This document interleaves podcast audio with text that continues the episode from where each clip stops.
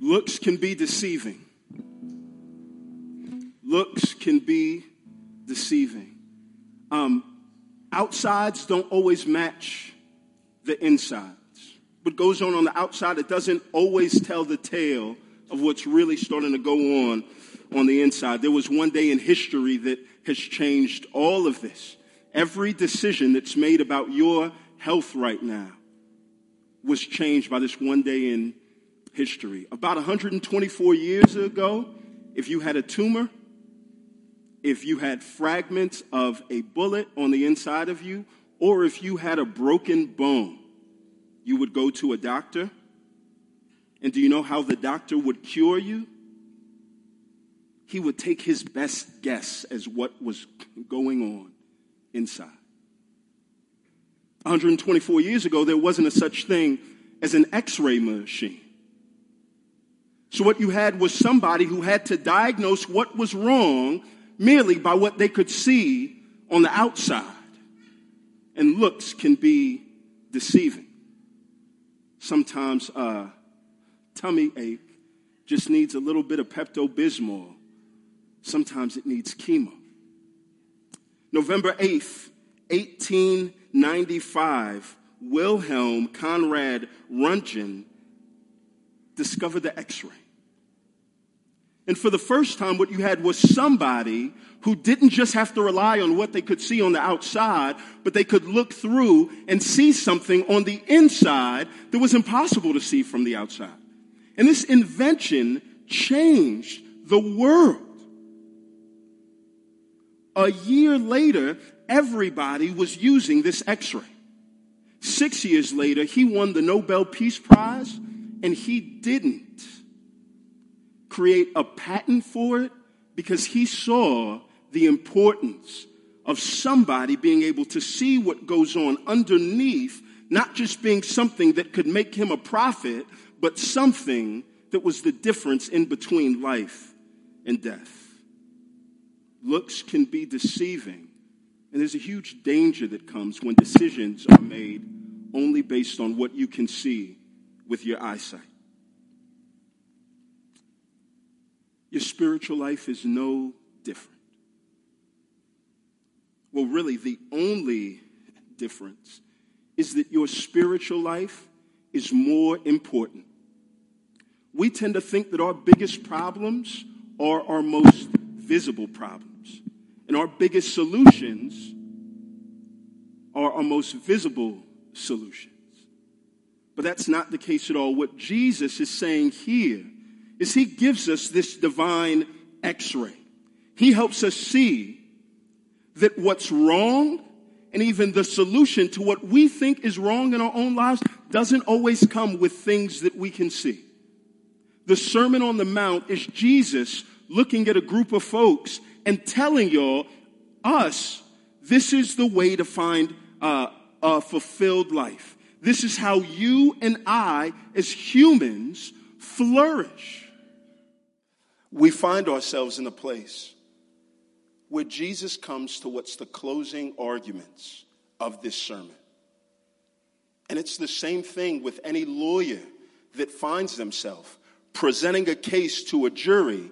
The closing arguments are the point in time where all of the facts have been put out on the table. And hear this a decision has to be made.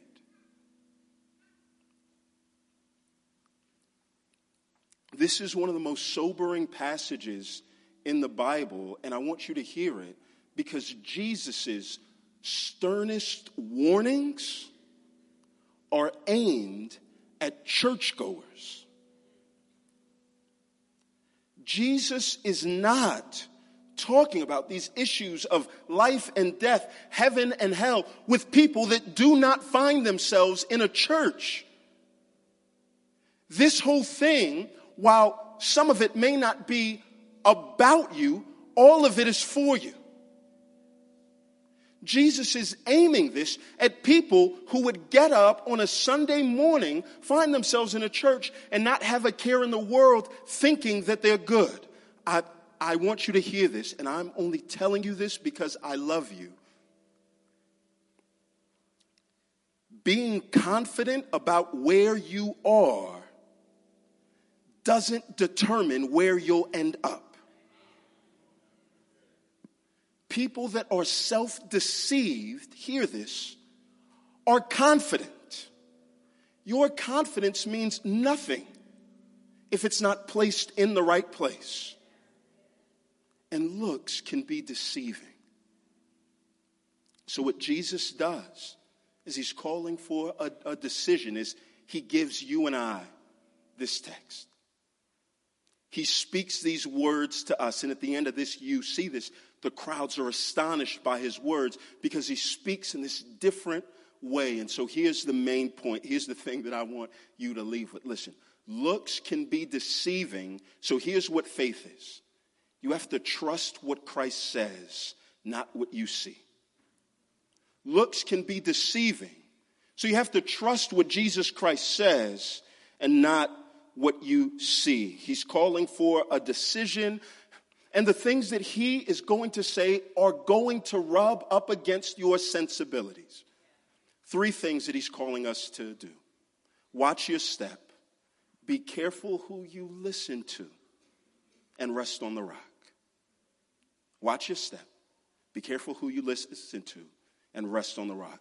First thing, watch your step. Um, one of the things that I love about the airport is the moving walkway, right? For everybody that's too lazy to walk in a straight line, you can stand up on this walkway and it'll take you forward.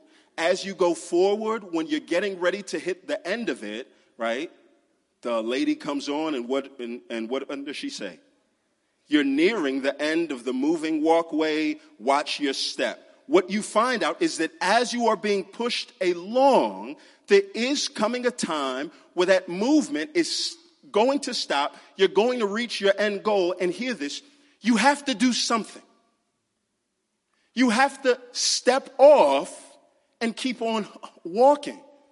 Listen, if you do not make a decision, you are making a decision. Indecision is a decision.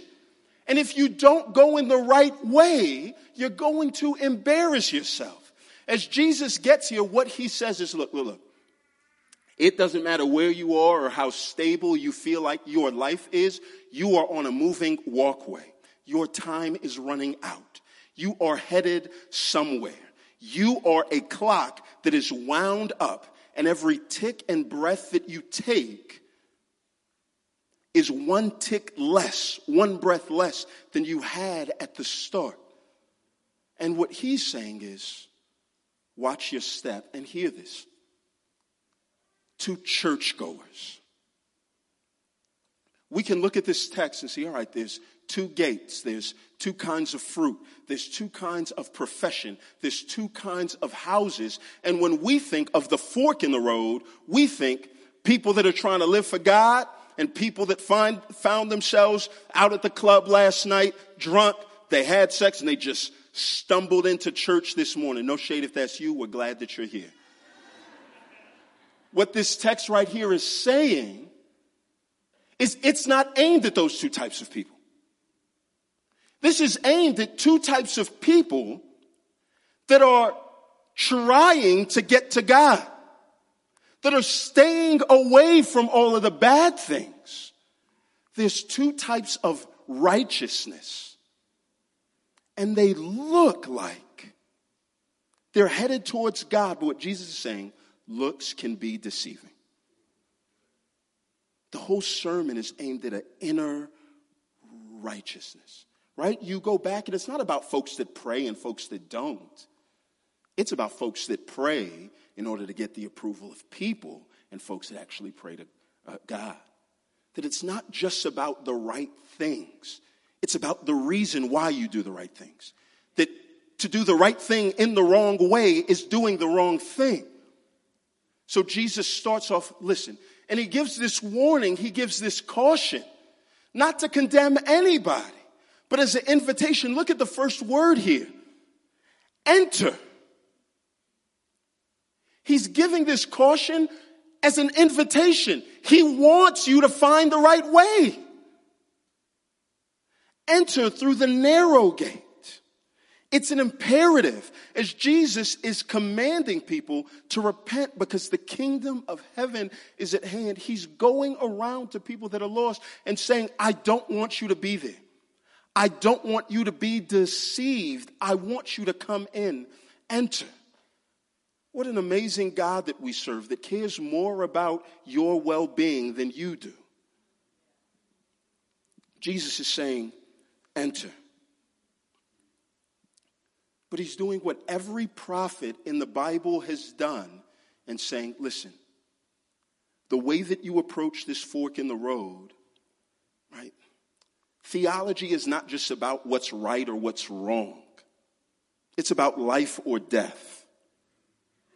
So throughout this text, verse 13, verse 19, verse 23, 27, he talks about the end of the road being destruction thrown into the fire, cast out from God's presence, a house that's collapsing. The stakes are high, failing to respond in the wrong or, or in the right way is catastrophic. And his main point is this look, watch your step because looks can be deceiving. And here's his point that the road that you travel on is no indication of the destination that you're going to head to. So here's what he says about these two gates and why you should, should watch your step. Enter the narrow gate. There's few that find it. But then he'll contrast it with this broad gate and this wide road. What you'll find out about a gate, a gate is like a doorway. If you're getting ready to head through and it's a wide gate, do you know what you can bring with you? A bunch of stuff.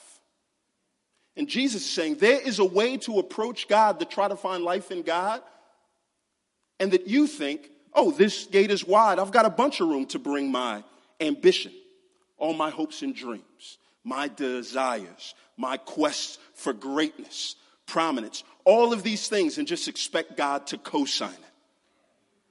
But then he says, but then there's a narrow gate, just big enough for you to go through. And if you're going to go through that gate, do you know what it's going to cost you? Everything. And anybody that tries to take stuff through that gate finds themselves like the rich young ruler. God, I want to come to you. I've kept all your things since I've been born. And what he says is, come through the narrow gate.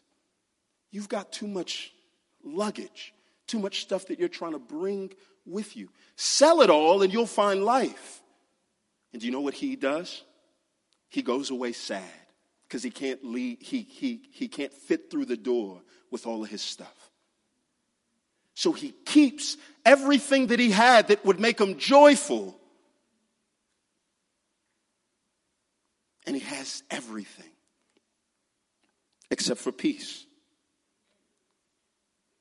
Listen, I want you to hear this. When it comes to f- following Jesus, the path of least resistance is and has never been the path to greatest joy. Noah ridiculed, Abraham, Isaac, Jacob infertile. Joseph found himself in slavery. Moses was in the wilderness. Joshua was in war zones. Ruth was in po- poverty.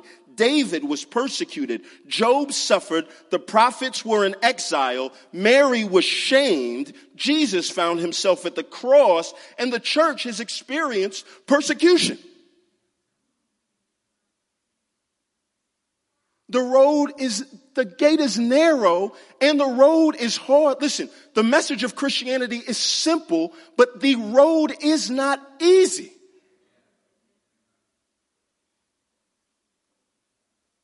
I do not know where we've become convinced of this notion that while all of God's people to truly find, find life have gone through all of this, that somehow our lives are going to be filled with prosperity, blessings, season, advancement, promotion. All of those are good things. But we don't hold on to any of that baggage.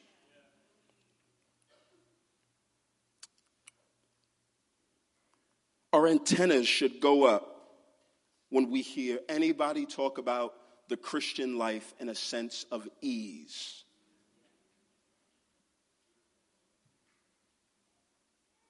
Jesus does all the heavy lifting. But the road that we travel on is a hard one. And what he's saying here is he's trying to point us in the right way because he's saying looks can be deceiving. Listen, nobody would pick that road. If I tell you that there's two roads, one road is filled with advancement, prosperity, blessings, fulfillment as far as the outer life is concerned, and one road is filled with shame, grief, loss, tragedy, suffering, heartache. Which one would you pick? The only people that would ever go through the narrow gate or people that are convinced to give God everything is to lose absolutely nothing. C.S. Lewis, in his book, The Screwtape Letters, um, it's this book where he fictionalizes an uncle demon instructing his nephew on how to sidetrack the faith of people that are Christians. Here's what he says about the road to hell. Indeed, the safest road to hell is the gradual one, the gentle slope, soft, underfoot, without sudden turnings, without milestones, without signposts. What Jesus is saying right here, listen, and I want you to hear this, especially those of you that may have come in here with a heavy heart.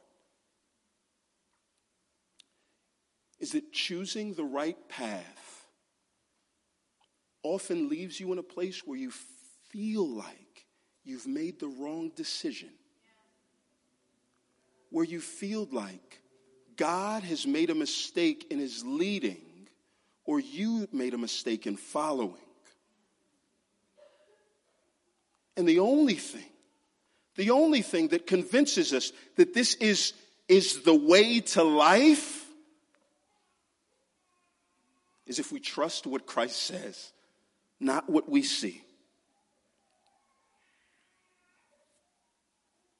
I think what he's trying to tell us to do here and what he'll go on through the rest of this is that you and I have to prioritize our spiritual life, the inner life. So many times when we talk about Christianity and prioritizing the spiritual life, people often mistake that with the afterlife, as if to be a successful Christian, you have to disregard all the things that go on in this life and just focus on heaven, the life after this one. And that's not what's being said.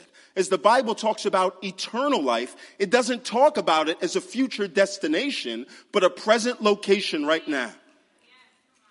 And so what we are saying is we're not a bunch of people that are trying to escape the trouble of the world by medicating on some placebo of the afterlife. We're a group of folks that say, no, no, no, no. This is the thing that's going to make me last in the midst of the storms that come. It's a prioritization of the inner life. And here's how we do that. That as you and I speak, we find ourselves as people who are honest about the difficulties that lie ahead, but we find ourselves destination oriented in the way that we speak. That's what Christ does here. He says, look, look, look, look. The narrow road, the right road, the place where you have to leave it all behind, the source of your identity before advancement and achievement, the, you, you drop all the conditions, but he spends his time saying, no, no, no, but look at what's at the end of the road. I'm going to be honest that the road is difficult, but I want to spend my time talking about the desirability of the outcome. We have to be people that are destination oriented in the way that we speak. So he tells us, watch your step.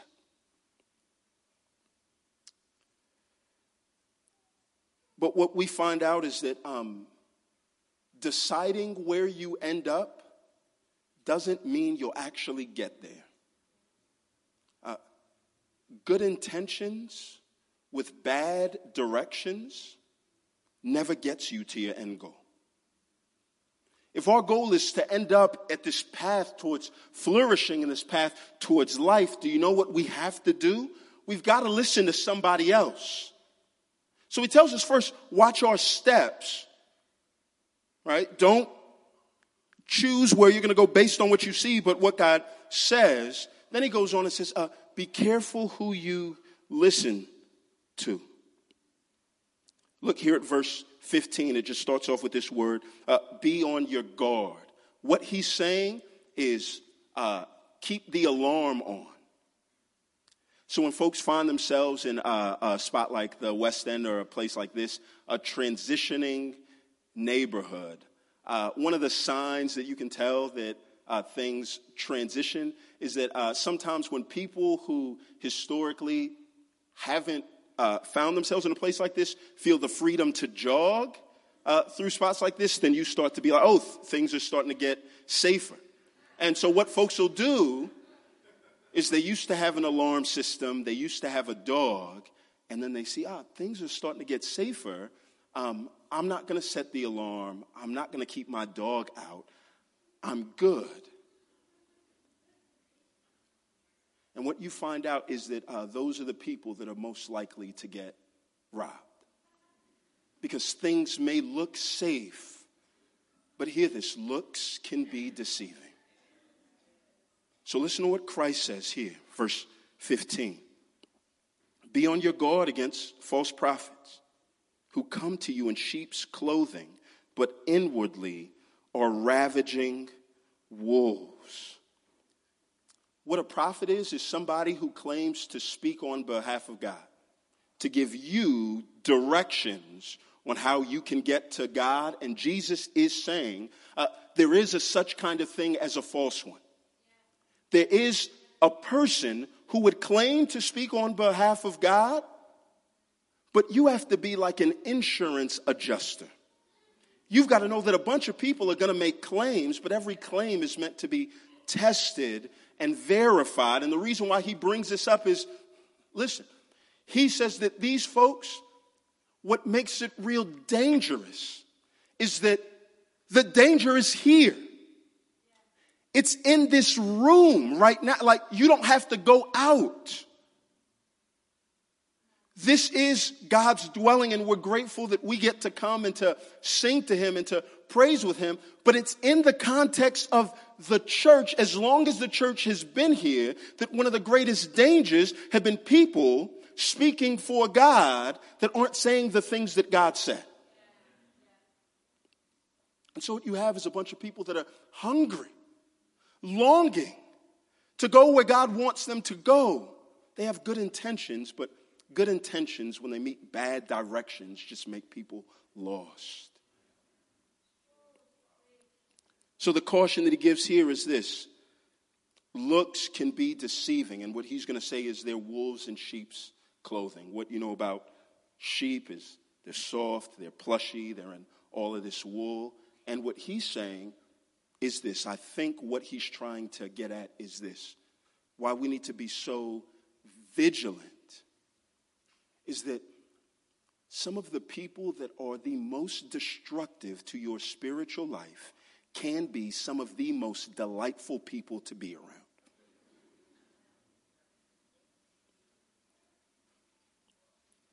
A few years ago, there was this uh, kid, Malachi Love Rob Robinson. Uh, you remember this kid? 18 years old. He pretended to be a doctor and got away with it. His first victim, they asked her, Hey, what went wrong? Why did you trust this guy? And she said, I went to his office. He was a nice guy and came in. Uh, this is not funny. Um, came in with a white coat and a stethoscope.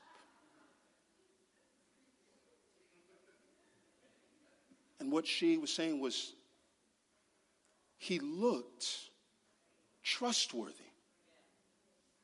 So I listened to what he said. Malcolm Gladwell came out with this book called talking to strangers. And one of the things that he brings up is he recounts uh, you know, how did Hitler get away with what he did? And so he gives this story of this guy, Neville Chamberlain, while everybody else looked afar at Hitler's fruit and says, There's something wrong with this guy. Neville Chamberlain goes and he has a bunch of meetings with Hitler. And here's what he says at the end I got the impression that here was a man who could be relied upon when he had given his word. What he said was, he was just such a delightful person to be around that I trusted him. And Jesus' warning, hear this, is that as you and I are trying to make our way to God, there are things inside of us that already war against us, but there are things that are outside of us in here that could be destructive to our spiritual soul. And he talks about these group false prophets. There's a lot of things that this could mean. There's lots of ways to spot them. But the Bible, I, I, I, was clear. Look, look, you're going to know them by their fruit. Their fruit could be character, how they live or how they act. It could also be the message that they preach and the effect that it has on the souls of people. So backtrack through the Bible Jeremiah, Ezekiel, what you'll find is God is constantly calling out these false prophets. And it's amazing how eerily similar their message is to one that is advancing today. And the message that they constantly say is peace, peace, when there's no peace. So, what God's saying is no, no, listen, there is something fundamentally wrong with how people are relating to me. And there is a group of folks that are going around saying, it's all good. God is a God of love. Which, which he is. But they're saying this and negating a whole other aspect that God is a holy and a just God and there is a presence of wrath. So, what's popular in our day right now, and what undoubtedly so many of us are hearing, what I know that certain folks here are hearing that has led to the shipwreck of certain folks' faith is this toothless, fangless God. They've turned him into a teddy bear who just wants to love and embrace thinking that somehow that makes God more attractive. And I want you to know it is that picture of God that will send people to hell. Here's what I mean God is more like a mother bear. When a mother bear sees their cub getting attacked, do you know what they'll do? They'll show their teeth they'll raise their paws and they will literally put them paws on you. Question Is the mother bear a bear of wrath or a bear of love? Yes. It depends on what side you're on. If you're an enemy, do you know what you're going to feel? Wrath. Why? Because the mother bear wants to protect that which she loves. If you're a child, do you know what you'll feel? Love, because you'll be protected. And listen, this is the beauty of the gospel. Jesus is saying right here, look, everybody that is on the wrath side, enter in and become a part of the family. You do not have to feel the wrath of God. Nobody does. If they enter in. Do you see the danger of presenting God as if he's this toothless, fangless God? You have people that think they're okay when they're not. But the only way to get okay is not to make yourself okay. It's to admit that you're not okay and accept the fact that Jesus wants to make you okay. It's a narrow gate that's going to cause, cause you to leave everything behind. But it is worth it. I think he says to look at their fruit because fruit is something that you ingest and eat, and its effect doesn't show up immediately, it shows up eventually. Have you ever eaten food at a restaurant, gotten halfway through your burger, and said, This is pinker uh, than I think that it should be? You feel fine right now, but you go home and say, uh, I am not going to be okay.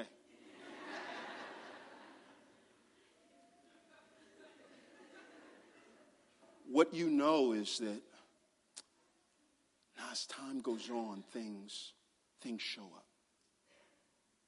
And I'm, I'm saying this. I am warning and I am pleading uh, with you because in these past few years, there have been a lot of people whose aim has been to help deconstruct folks' faith. The problem is they aren't putting anything back together. Be cautious about people that are so eager to help you deconstruct and rip apart things that are plain in the Bible. Be cautious. Be careful who you listen to. Do you know why? Because as soon as you take away God as a rescuer, you start to have another standard for why you should be accepted in His sight. And here is the most sobering passage in all of Scripture. Look here. Verse 21 Not everyone who says to me, Lord, Lord, will enter the kingdom of heaven, but only the one who does the will of my Father in heaven. On that day, Many will say to me, Lord, Lord, didn't we prophesy in your name, drive out demons in your name, and do many miracles in your name? Then I will announce to them, I never knew you. Depart from me, you lawbreakers. Really, really quick. People that want to talk about this God that's a God of love, or, uh, God was angry and this wrathful judge in the Old Testament, and now Jesus is this God of love. It's ironic that when this judgment goes out to cast folks out, do you know who Jesus says the judge is? Not this Old Testament God. He's saying he's the judge. That they're going to come to him. And what he is going to say is, you confused ministry with intimacy. And you thought that success in one required the other. What he does not say, hear this, he does not discount that the people on this list actually did those things. So it's not like, Jesus, Lord, Lord, they're sincere.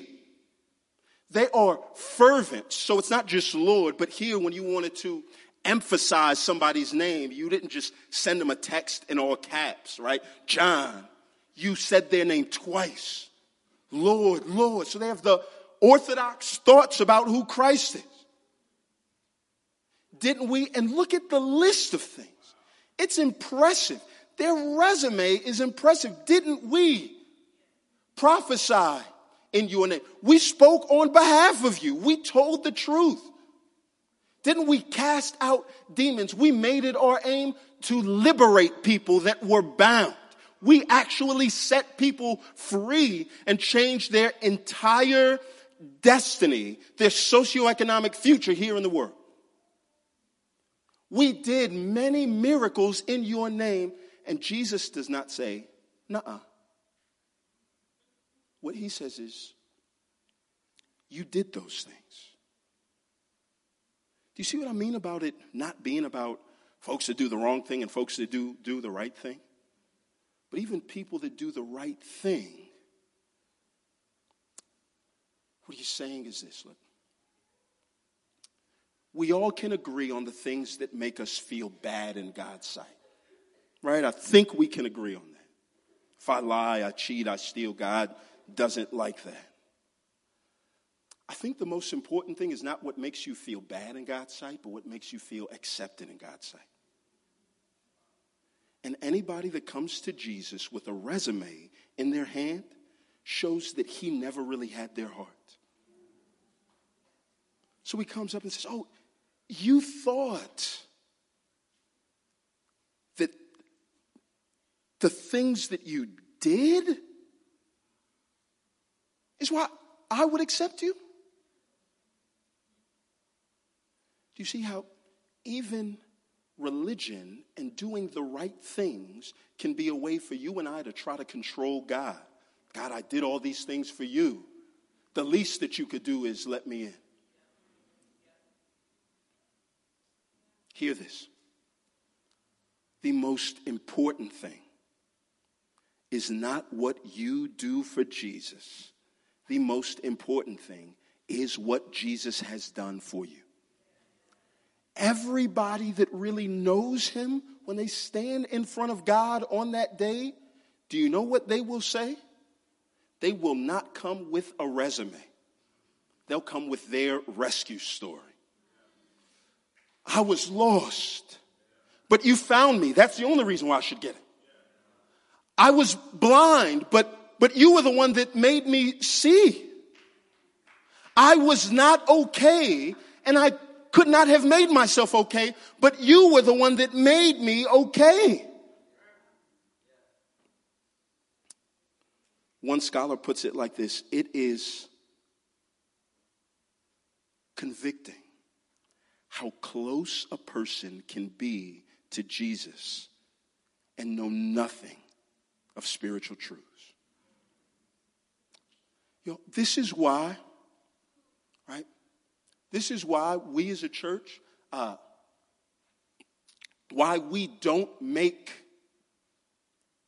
a big fanfare about spiritual gifts or what seem to be like gifts. They are gifts from God, yes. But those things can be counterfeit. When Jesus said one person from the group was going to betray him, y'all all have that friend that you know they steal. So when something is gone, and it's like, yo, it's been stolen. You know, you all look at him. Hear this. When Jesus said somebody was going to betray him, people did not look at Judas. So, what we can assume is that when they all went out to heal folks, Judas healed. When they casted out demons, Judas cast out the when they preached, Judas preached and people came to faith. And what he's saying is the sad thing can be how sad it is to lead somebody into the narrow gate and never make it there yourself. Listen, listen. It's weighty and it feels convicting. And hear this it should. This is supposed to be jarring. It is supposed to make you say, could that be me? Could it, could it be me? Do I really like know this? Have I really put my trust in him? Is there anything that I'm trying to carry through the narrow gate that I will not drop? It's supposed to do that. But listen, but it's not supposed to stop there. That this gift of conviction is supposed to lead you to comfort. Because if you do find that is you, then do you know what you say? God, that's me. Have mercy. And do you know what he does to everybody that pleads for mercy? He gives it. Uh, Elias Keach was the son of a famous Baptist preacher. Um, he came to the U.S. to escape from his mom and his dad. Just he, he was tired of staying with them. When people found out whose son he was, they started to ask him to preach, and he got these speaking engagements. Here's the problem Elias wasn't a Christian, but he knew that he could preach and make a decent living. He sat in church long enough to know how to put together a sermon, and he started preaching. And then one day, as he's preaching, he stops. He falls ill. People think that he's sick. But do you know what takes place? As he's preaching, he's convicted by his own sermon. He confesses that he's an impostor and cries out for the mercy of God, and God saves him. He's convicted. It's not su- supposed to end there, but, but he's honest enough to say, This may be me, but if it's me, God has mercy. Are you here? Do you feel that inside right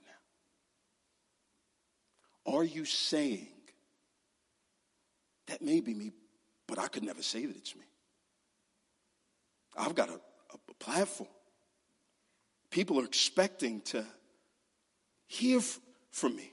I'm supposed to be this rock. How could I say that? All of that stuff that's starting to go on in your mind, it's just revealing what's the most important kingdom for you. And what Jesus is saying here is look, enter. He says it to, to draw you and I in. The humble ask, Is it me? God, if it's me, have mercy. The proud say, There's no way that it can be me. And even if it is me, there's no way I could admit it because of all the stuff that I might lose. But he that loses everything for God has lost absolutely nothing. So I want you to know looks can be deceiving. The best that you can do right now, where you are, is just to be honest with yourself. Be honest with where you are before the Lord, being reminded Jesus is saying this to a group of people that he actually wants to come in. He's not saying it to drive anybody out of the door, he's saying it to drive us all to plead for mercy. Good intentions need good directions. Good directions are a great thing, but they mean nothing if you have them in your hand but don't follow them. So we do have to watch our step. Be careful who we listen to. And lastly, here, uh, rest on the rock.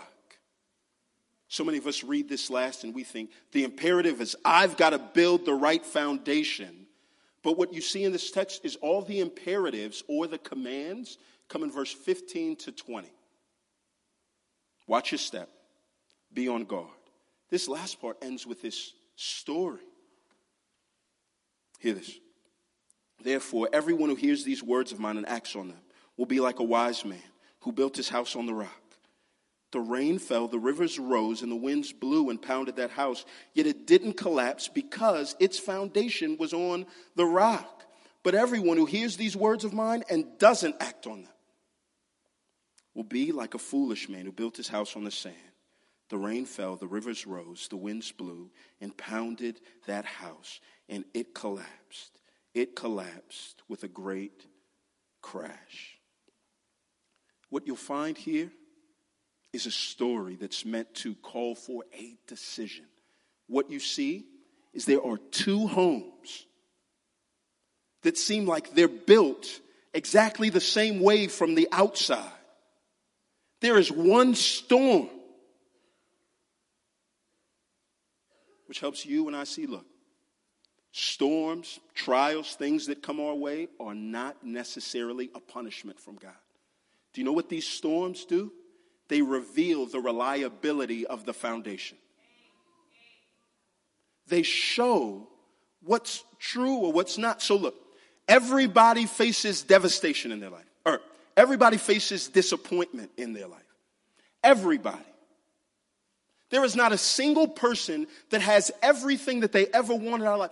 Everybody faces uh, devastation. The question is, are those things that are disappointing to you?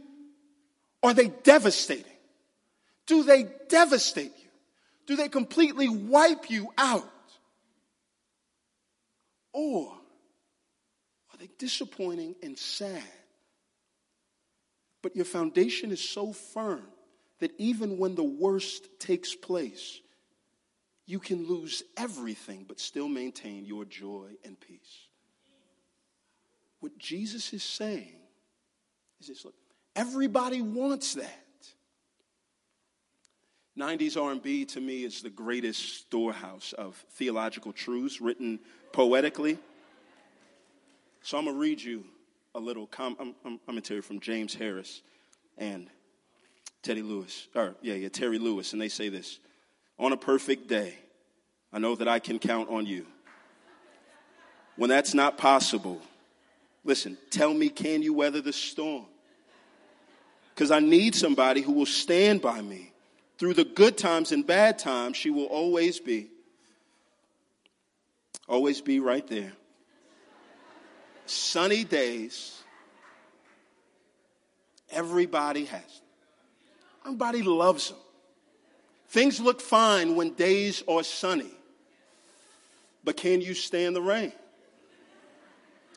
Listen, storms will come. This we know for sure. This we know for sure. Can you stand? What they're saying is look, listen, everybody's faith looks stable when life is good. Everybody, like Rich said, everybody can raise their hands when you get the promotion, when you get the girl or the guy of your dreams, when you get the house. Everybody can do that, but here's the difference. When the storm comes, which one stands? the person that is rested on the foundation of Christ and, and does the will of the Father. The problem is that is reassuring, but it is disconcerting. It's disconcerting because if you and I are honest, we would say, John, I know the things that Jesus has called me to do and leave behind, but look, I feel powerless to do it. I know that I should, but I can't. I know that I should tell the truth, but I, but I care so much about the opinion of people that lying comes second nature because I feel like if I lose it, I'll be devastated. I know what God says about giving and that He's my security, but I hoard my money tightly or I spend it on what I want because if I lose it, then I feel insecure, vulnerable.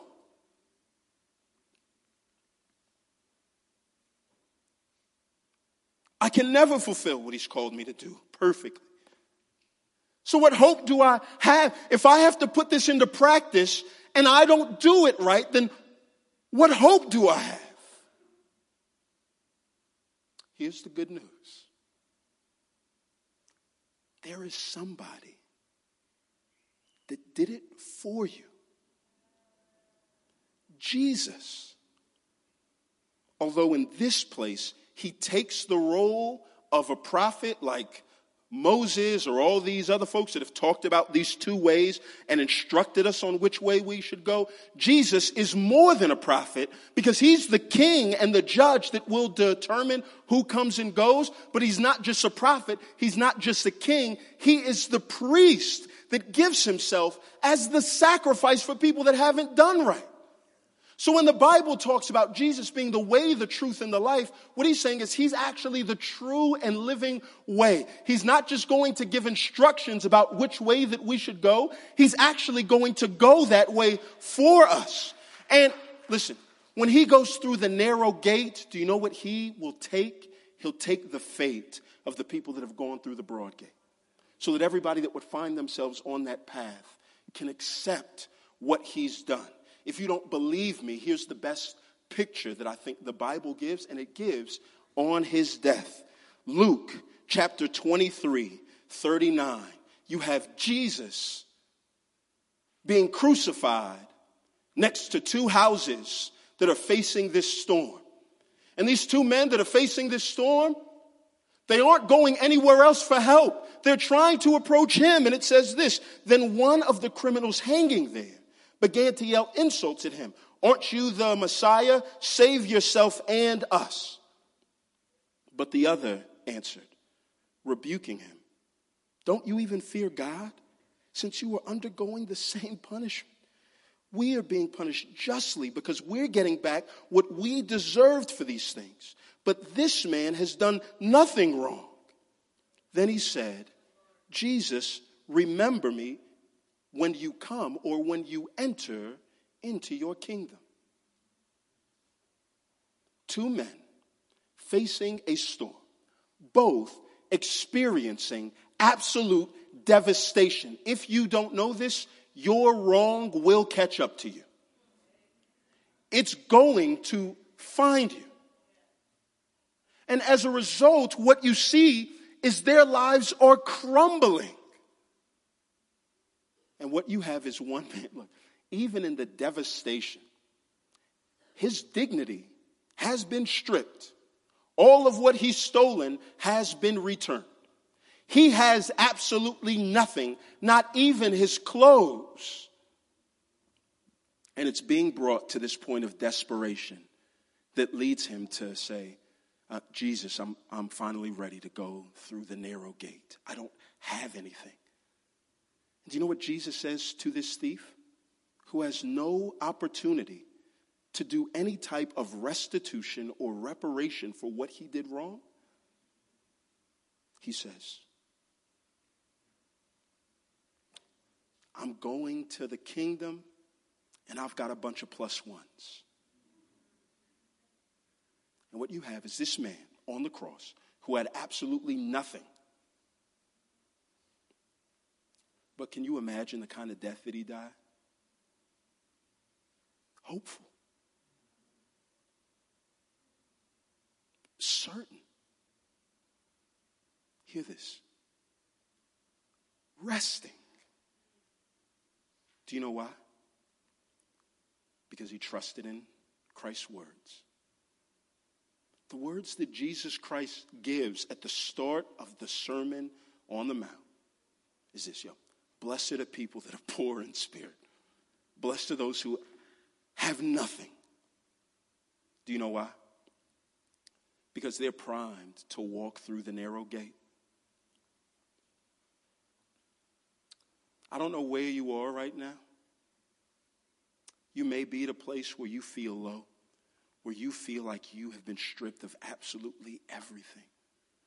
I was reading in the Psalms this week, and David was praying about languishing. And all I could think of was, Lord, my life is going well right now. I'm not languishing. But do you know what I was thankful for? I was thankful for all of you. Everybody that has been a part of this church, especially those in here that have had unsuccessful suicide attempts. I was thankful that even feeling that kind of devastation, God's preserved you and He's kept you, and it is not too late. Indecision is a decision. Jesus is pointing you towards the right way because he wants you to come in. There are a bunch of other decisions that we have to make as we travel that road, but this, friends, brothers, and sisters, is the decision of decisions. When you stand in front of God, do you want to rely on the work that you've done for Him?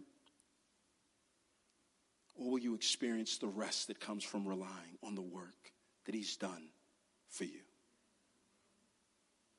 That's the invitation. That is the choice.